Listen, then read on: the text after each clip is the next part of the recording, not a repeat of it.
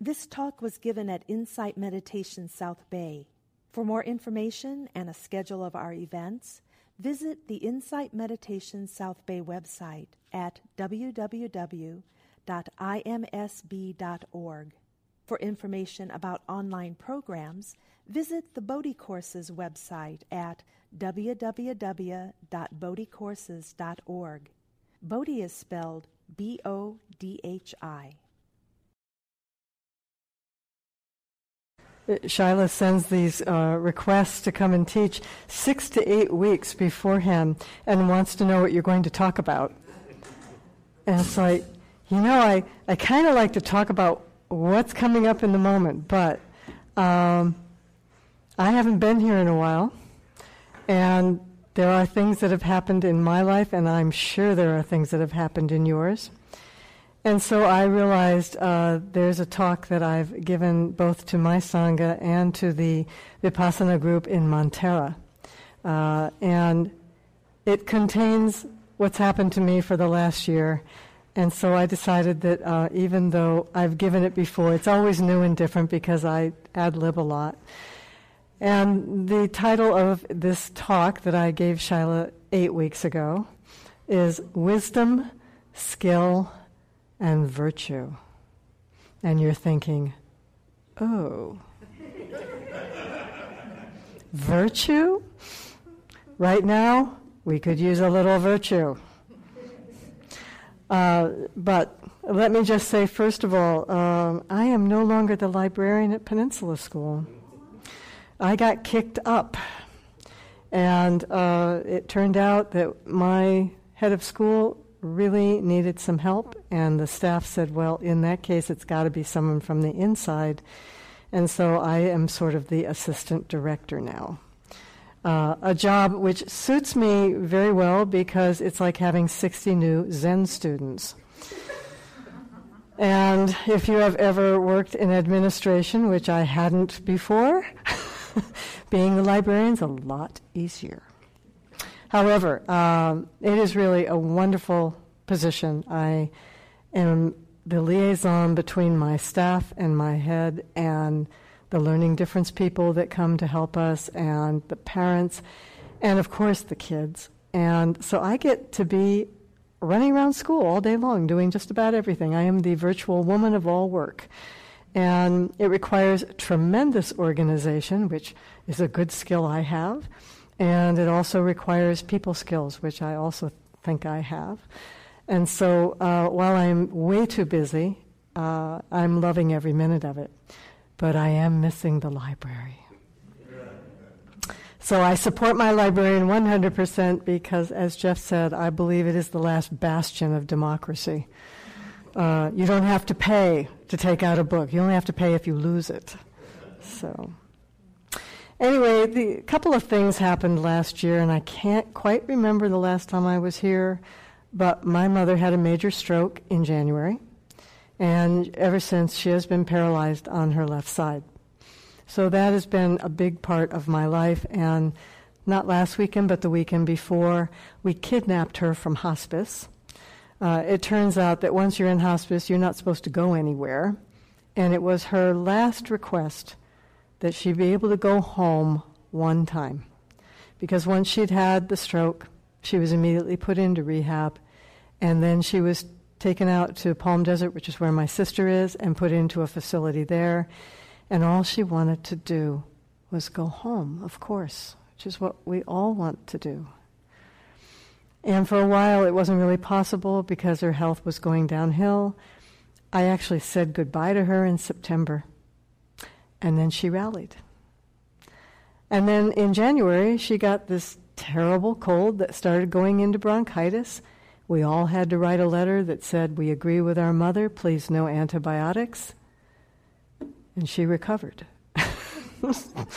all this time, she is saying, I want to die.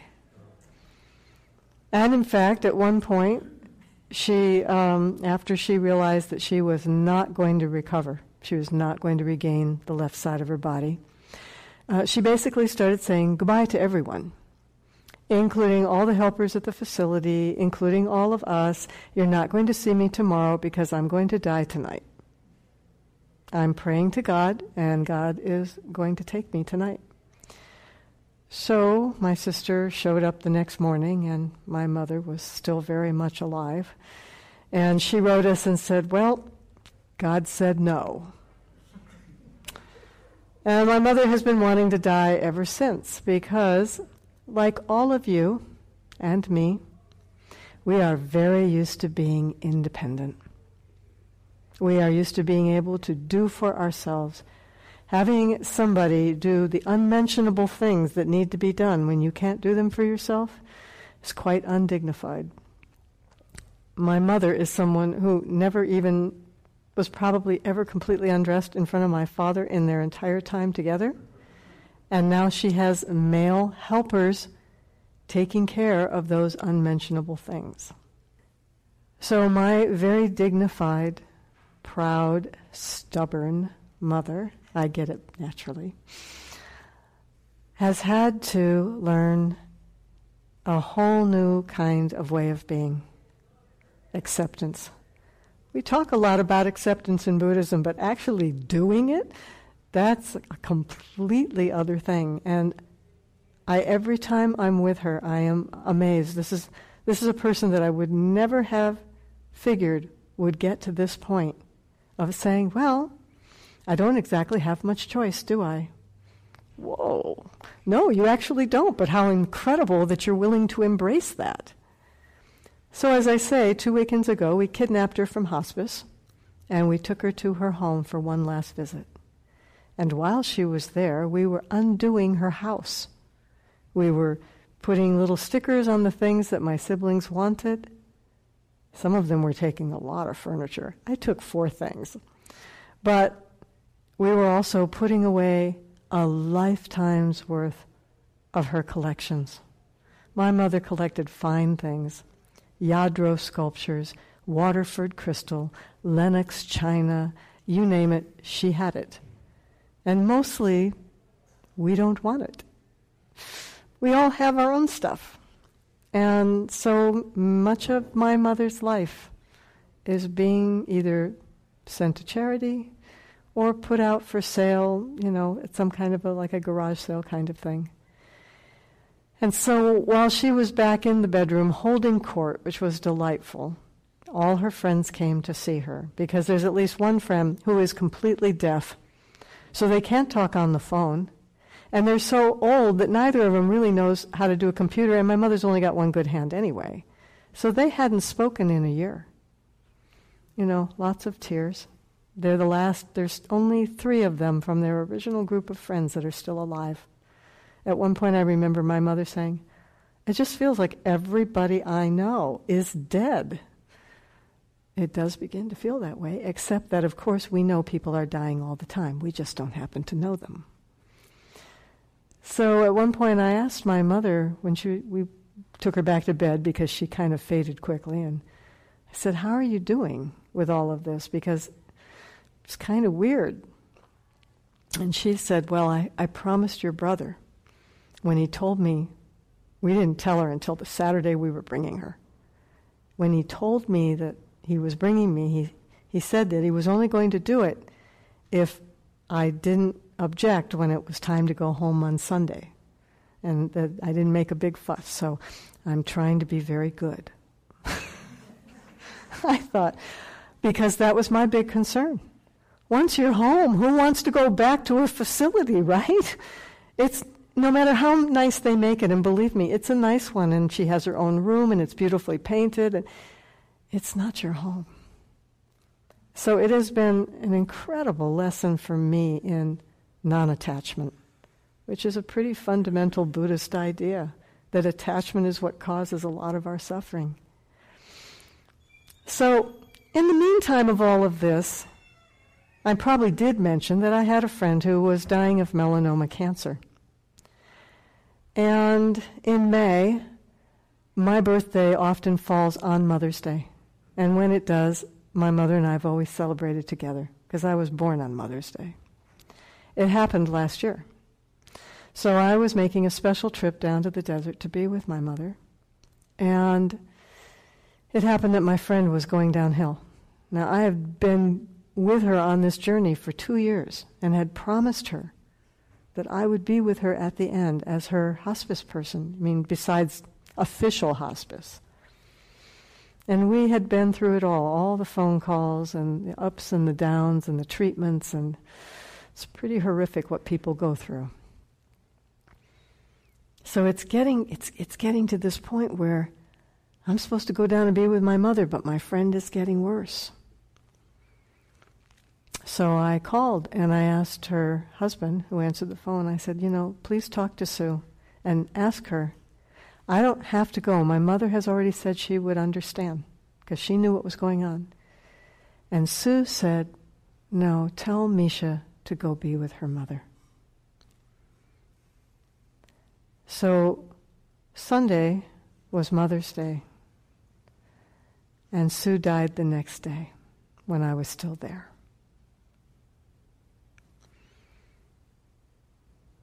And it was hard for me because I had promised her that I would be there. But when I heard about her dying from her husband, I realized she didn't need me. And that was a letting go for me because we want to be needed, right? We want to feel like we're helping. And what she was worried about the most was that her two daughters and her husband would have a hard time letting her go at the end, particularly her daughters. And instead, what happened is what I've often seen happen. You can't stand to see the person suffering anymore. And so on Mother's Day, the girls were there with their mother, said goodbye, gave her their blessing, wished her well. Her husband was with her all night long, and she died in the wee hours of the morning. And he said it was beautiful. She looked in his eyes. She told him she loved him, everything, and then she was gone. And so I realized she didn't need me, and it's okay. She did what she had to do, and we worked together. And but she, each one of us has to do it ourselves at the end. So fast forward. Oh, I'm, I'm sorry. In the same week, that was Monday. My teacher, Blanche Hartman, died on Friday. She also had been failing for quite a while. So it was just like this oh my goodness, what more can happen, you know? But my teacher was old. She was 92. She was a wonderful woman. And she wanted to go too, and she was very ready. And she was just meditating her way into the, you know, the universe. So during the summer, there's the memorial for Blanche. Naturally, I have to go that very day to England with 21 children. So I don't get to go to the memorial of my dear teacher. And then I'm waiting to see when they're going to do the memorial for my friend, Sue. They finally decide it's the week before school is starting. And I have this new job, which means I'm responsible for everything that's happening at the beginning of school. it's like, okay, but we have to go. So I knew that a lot of Sue's oldest friends were going to be there. She and her husband had been high school sweethearts. They'd gone to college. He went to Berkeley, she went to Stanford. but they got back together. So they've been with each other most of their adult life, really. And it was a very romantic thing. But it also meant that they had friends that they'd had for 40 plus years. And so I had sort of thought, you know, I actually didn't come into her life really fully until she got this diagnosis. We had been next door neighbors for years, and we liked each other, and I was very close with her younger daughter. And in fact, I married her older daughter. But it was her illness that really brought us together. If any of you, I mean, I know a lot of you have done this for your friends. It's a very intimate process. But as I was driving up, I was thinking, well, what could I possibly say at that memorial? I don't really want to talk about hospice necessarily. And I don't feel qualified to talk about her in the way that her best friends would. I'm not going to be able to tell a funny story. So I just had decided I probably wasn't going to say anything, but I wanted to be there. So we get up there, and there's an email from uh, one of my friends at work, at school. And you know how some people have a little saying on their email that comes with it? Well, hers did. And the moment I read it, I thought, oh, that's Sue. It's a quote from David Starr Jordan, who was the president of Stanford University from 1891 to 1916. So this is an old quote. But there it was at the bottom of her email. It says, Wisdom is knowing what to do next. Skill is knowing how to do it. And virtue is doing it.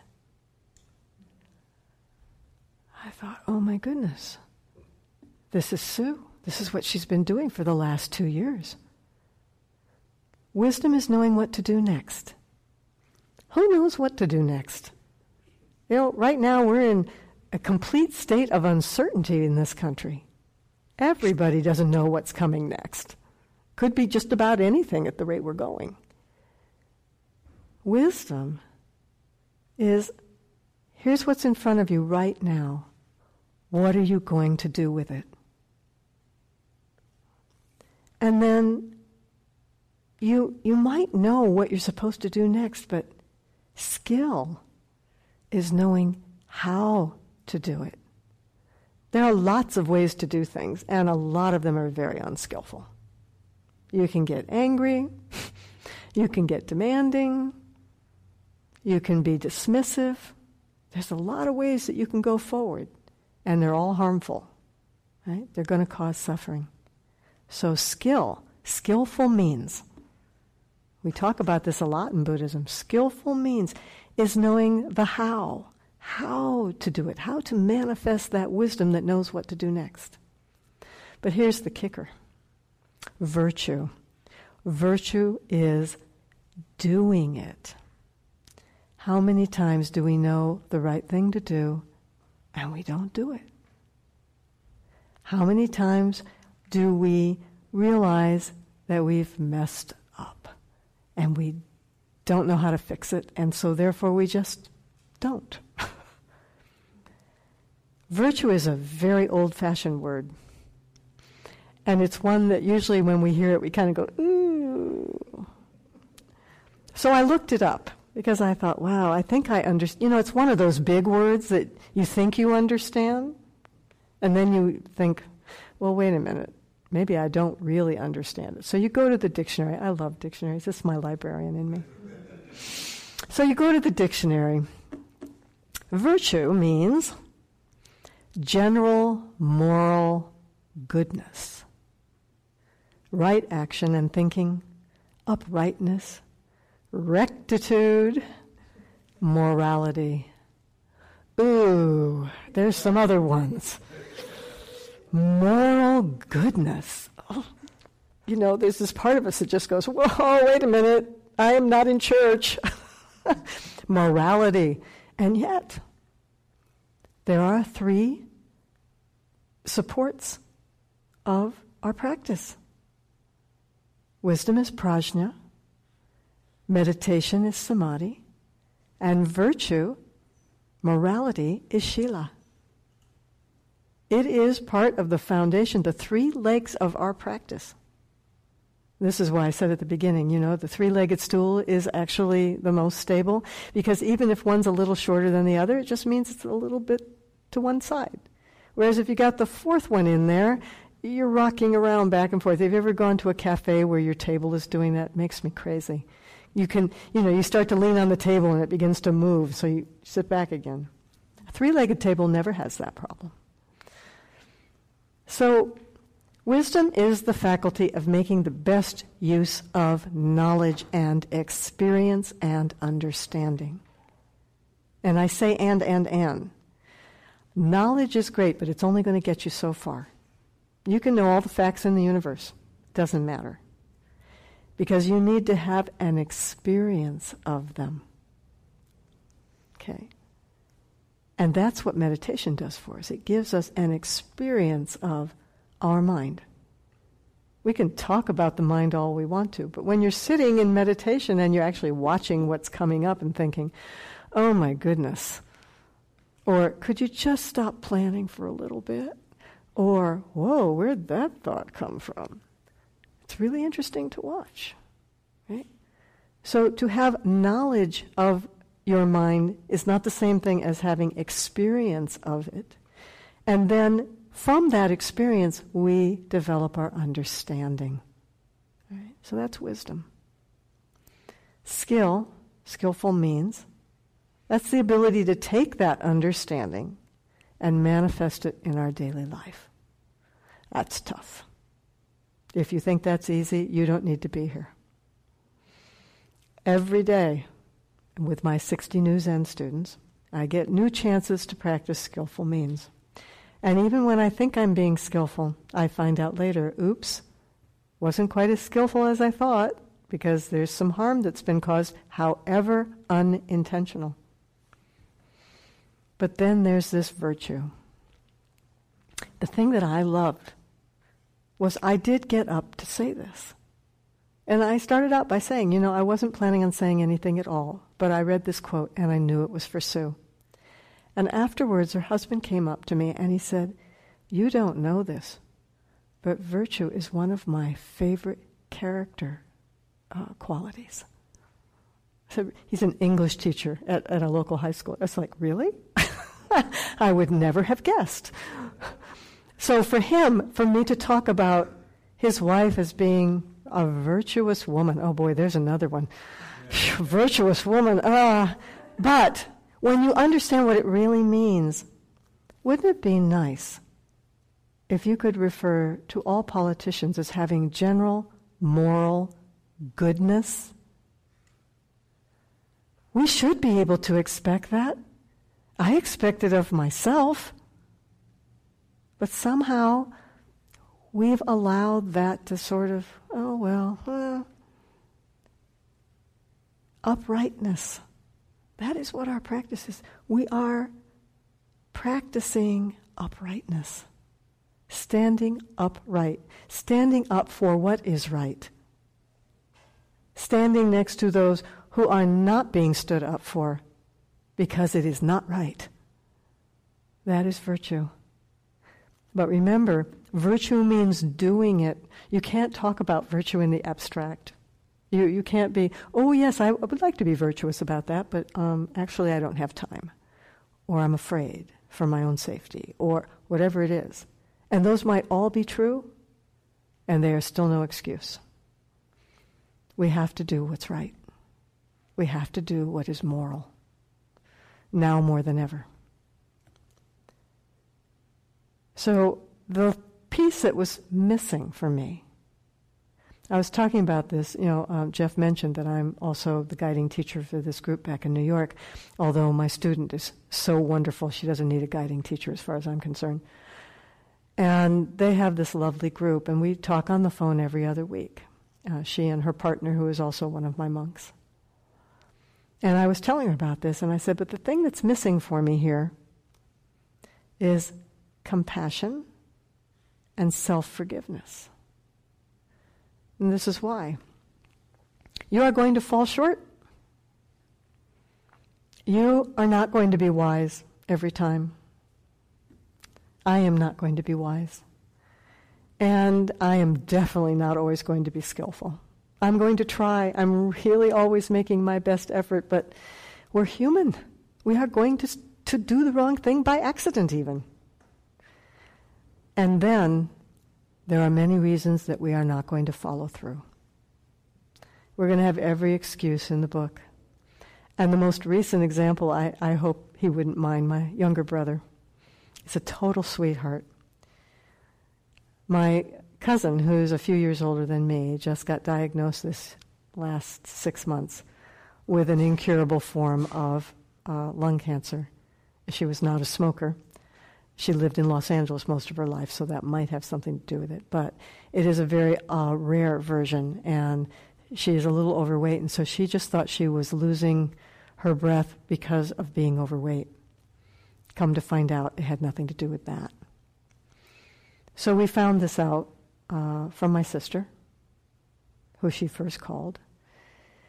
And then recently, as I say, we were all going to Los Angeles to be with my mother and take her home apart in Arcadia.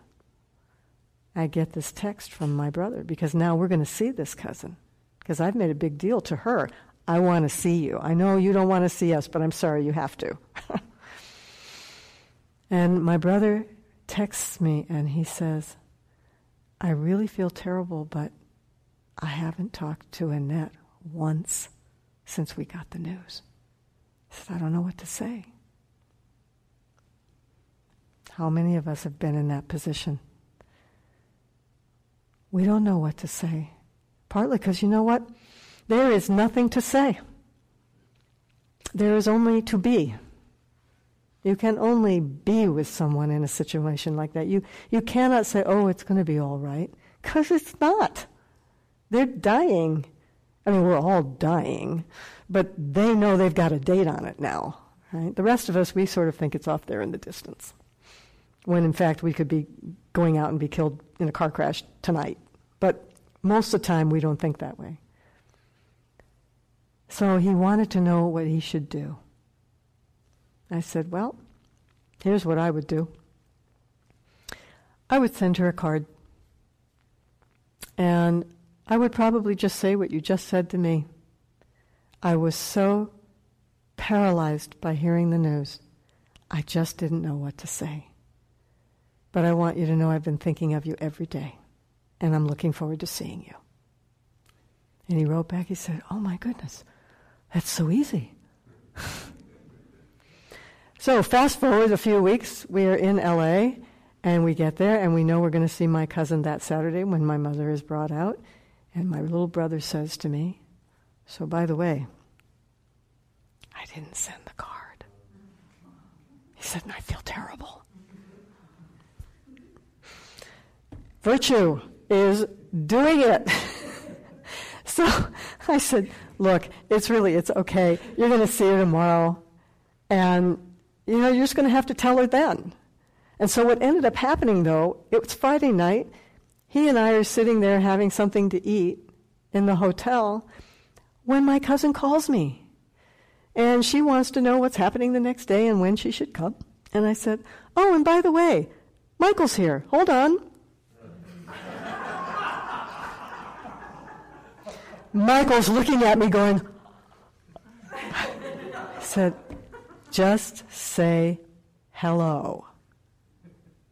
And then it's wonderful. It's magic.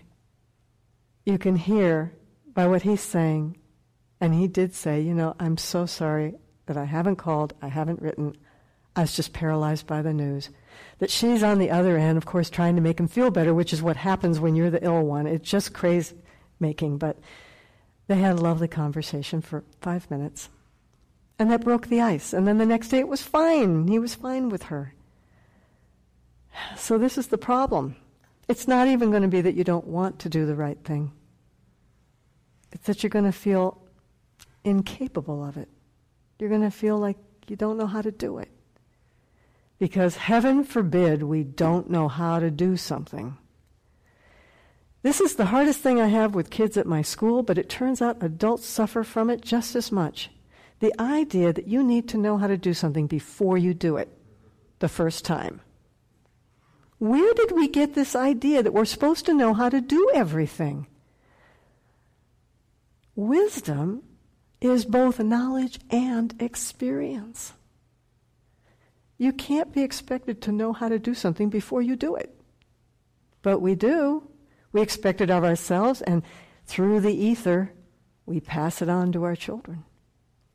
And so there are a lot of kids who are afraid to try anything new because they might make a mistake. This is a real problem for us. Our practice is one of mistake. Suzuki Roshi once said, It is just one mistake after another. Perfect. Give yourself permission. It's okay. You're going to screw up. It's part of being who we are because we learn from that. Think to yourself, the hardest times in your life, you learned something. When life is just going along wonderfully and everything is easy, we get very complacent. We forget to be grateful. We forget to be compassionate because our life is so easy until it's not. Until your mother has a major stroke and you have to figure out what to do. Until, you know, your best friend is dying of melanoma and you have to figure out what you can do to help, which is basically nada. So the only thing that I could do with Sue, I think I may have mentioned this, every week I did two things. Every Monday I sent her a card. And it was a card that I had made. And usually it would be I would cut out some word, like I would cut out the word miracles. And I would make a beautiful card using that word, and then on the other side it would just be one line of miracles do happen. That would be it. It wasn't a long, newsy letter. I did that once a week, and then two or three days later, I would send an email with a photograph of something that I had done that week or seen that week, whether it was just a pile of beautiful fall leaves, or it was a picture of my dog, or whatever it was. So twice a week, she could count on hearing from me. And it sounds like nothing, I know. It was nothing. I mean, what, what, it's not a big deal to send a card once a week. But it meant something to Sue. She told me two or three times, she said, You know, when I get really low, when I, I just get so depressed because I know there's, there's no hope here, there's just delay,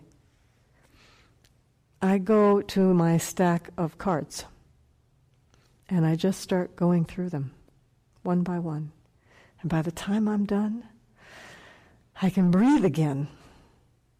She said, It's just an amazing thing. It's just partly knowing that you cared enough to send it, and partly just the little bits of wisdom on each page. It just reminds me to take a deep breath and be here in this moment. So I just came back from this visit with my mother, and I have to say, the fact that, you know, I can pick up a glass with my left hand, that I can walk out the door tonight on my own speed, that I can get in my car and drive, that I can walk my dog. This is a miracle. Miracles happen in every moment, and we are just unaware because we're so busy that we're not paying attention. So, wisdom and skill and virtue. These are the things by which we live our life. But we have to remember compassion and forgiveness because we're not going to get it right. We're going to even know sometimes when we're not getting it right. We're going to be in the middle of a conversation when we know it's not going well. And we're going to be feeling like, but that's not what I meant. And it doesn't mean anything because that's what the person is taking in. And so you know harm is being done, and then you have to figure out what to do about that. So, in this practice, we are trying to penetrate the heart. Buddhism sometimes doesn't talk much about the heart because, at least in, in Japanese, heart mind is one character, shin because there's something there. The, you know, the, the heart is this beating biological thing, and the mind is this bunch of chemicals and synapses and electrical firings. Consciousness is something else entirely. And consciousness, we call it heart mind together. So, our practice requires three things determination and courage, honest self reflection, and a willingness to trust in the three treasures. Determination allows us to work very hard because of our innate desire to wake up and stop causing harm. That is what makes me get up every morning to sit in meditation That is why, even at the end of a very long day, I wanted to come and talk to you. Just to remind us all of the importance of us doing this practice. Because it may not seem like very much. You may think, oh, well, you know, I'm nobody special. I, you know, my name is not going to be in the papers, in the headlines. I am not going to be receiving the Presidential Citizenship Award. Uh, you know, I am not going to be a famous movie star. I am not. You know, we're not the famous ones. It's okay. I just recently had a chance to uh, re-watch the PBS version of um, uh, Masterpiece Theater version of my, one of my favorite novels, Middlemarch. And there's a character in there named Dorothea Brooks. And at the very end, Judi Dench's voice is the voiceover, and she is saying the last paragraph.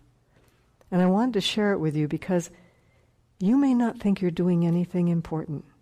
She did not believe she was doing anything important. She was born into wealth she was always trying to take care of the poor people around her and coming up with ideas for because she was landed gentry. And there were all of these tenants, poor tenant farmers. And she always wanted to do good in the world. She wanted to be a helpmeet.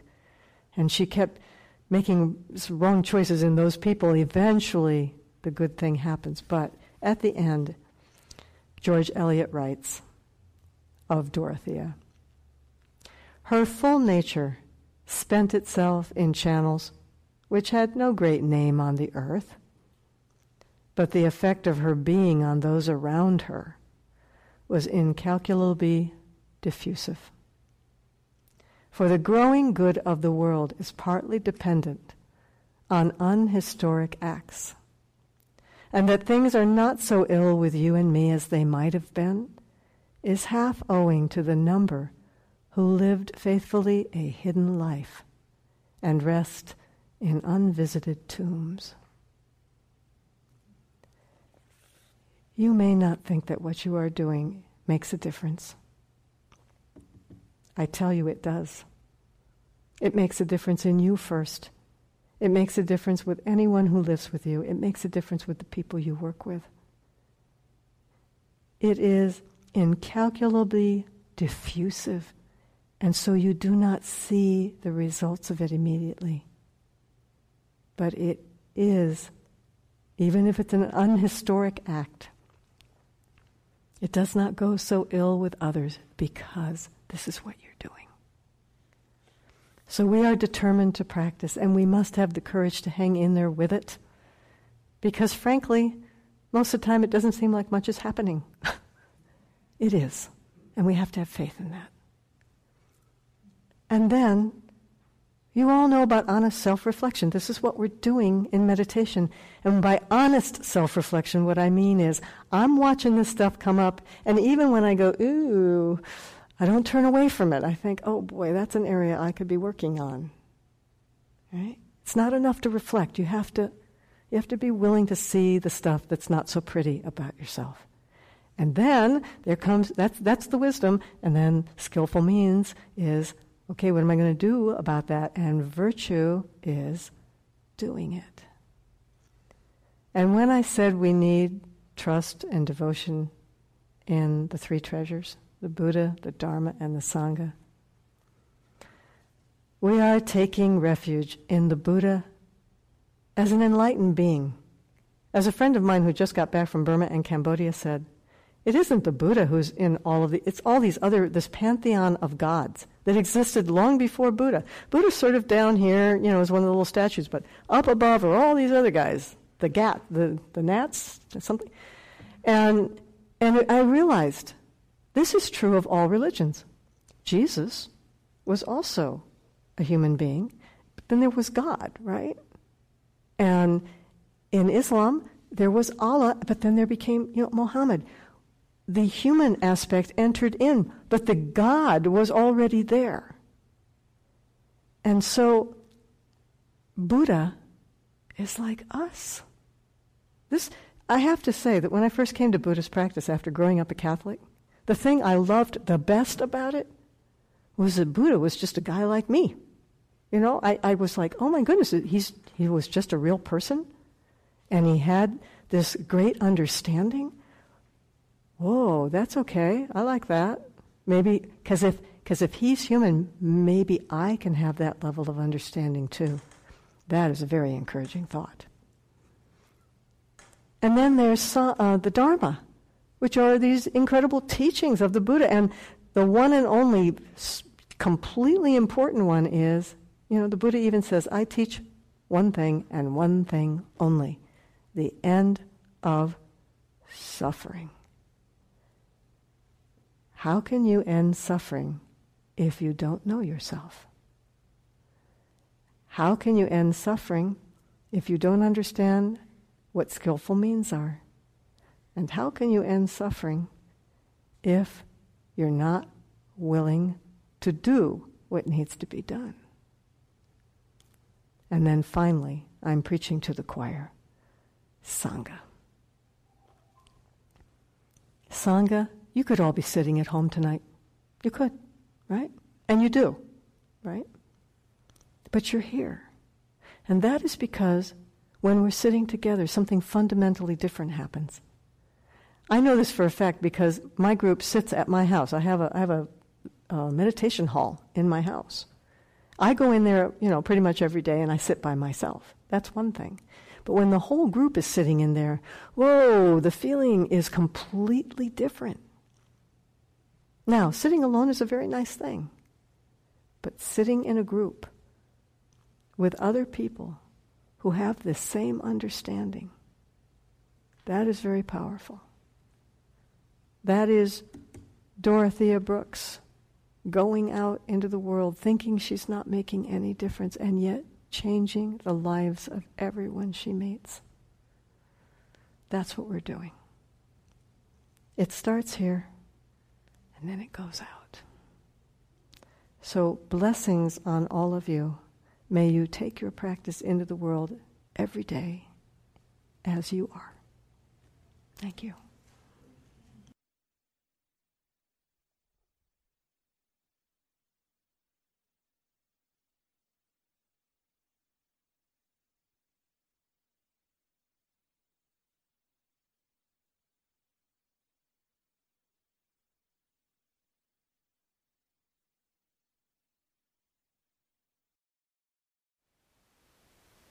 Thank you for listening. To learn how you can support the teachers and Dharma Seed, please visit dharmaseed.org slash donate.